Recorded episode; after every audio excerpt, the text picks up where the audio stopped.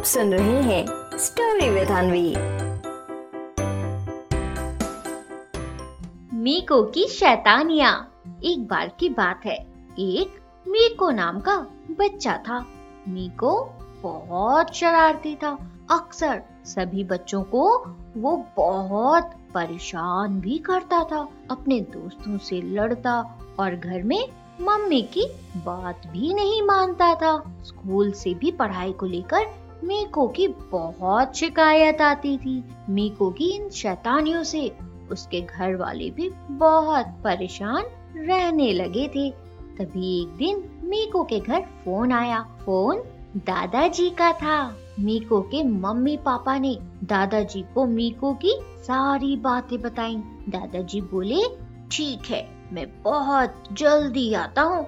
फिर मीको को समझाता हूँ। एक दिन जब मीको स्कूल से वापस लौटकर घर आया, तब उसे दादाजी दिखे। दादाजी को देखकर मीको बहुत खुश हुआ। फिर उनसे खूब सारी बातें करने लगा।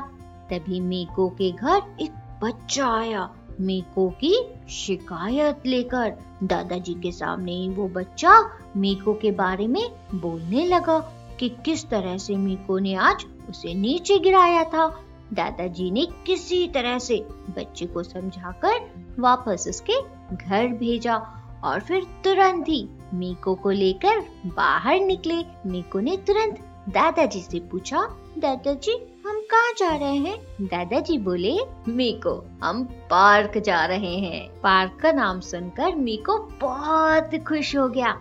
पार्क पहुंचकर मीको इधर उधर दौड़ने लगा। तभी दादाजी ने मीको को बुलाया और उससे एक छोटा सा पौधा उखाड़ने को कहा।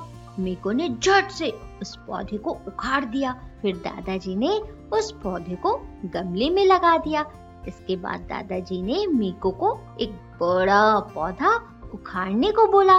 अब क्योंकि बड़ा वाला पौधा थोड़ा मज़बूत था तो मीको उसे नहीं उखाड़ पाया। मीको ने अपनी तरफ़ से बहुत कोशिश की। तब भी जब उससे नहीं निकला, तब उसने दादाजी से कहा, दादाजी, ये बड़ा पौधा मुझसे नहीं निकल रहा। मैंने अपनी पूरी ताकत लगाई, लेकिन फिर भी ये पौधा मुझसे नहीं निकल रहा। मीको की बात सुनकर दादाजी तुरंत बोले हाँ मीको, बिल्कुल ऐसा ही हमारे साथ भी होता है। अगर हम बुरी आदतों को शुरू में ही सुधार लें तो सही रहता है। नहीं तो अगर हम अपनी बुरी आदतों के साथ साथ बड़े होते हैं तो मेरे प्यारे मी को उसे सुधारना, उस आदत को बदलना बहुत मुश्किल हो जाता है। दादाजी की बात मी को अच्छे से समझ गया।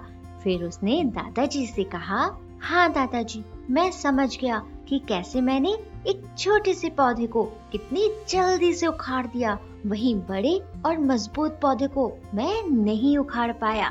इसी तरह दादाजी, मेरी शैतानियाँ भी होती हैं। अगर मैंने उसे अभी ठीक कर लिया तो बाद में मुझे कोई दिक्कत नहीं होगी।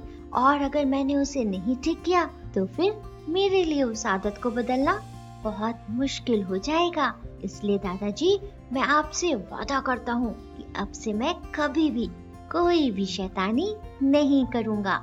हमेशा सबकी बात मानूँगा और एक अच्छा बच्चा बनकर दिखाऊँगा। इसके बाद दादाजी मीको को अपने गले लगाते हैं और उसको खूब सारे गिफ्ट्स भी देते हैं। तो बच्चों, क्या सीख मिलती है हमें इस कहानी से?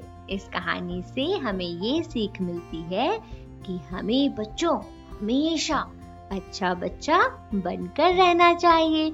हमें कभी भी ऐसा काम नहीं करना चाहिए जिससे किसी को परेशानी हो।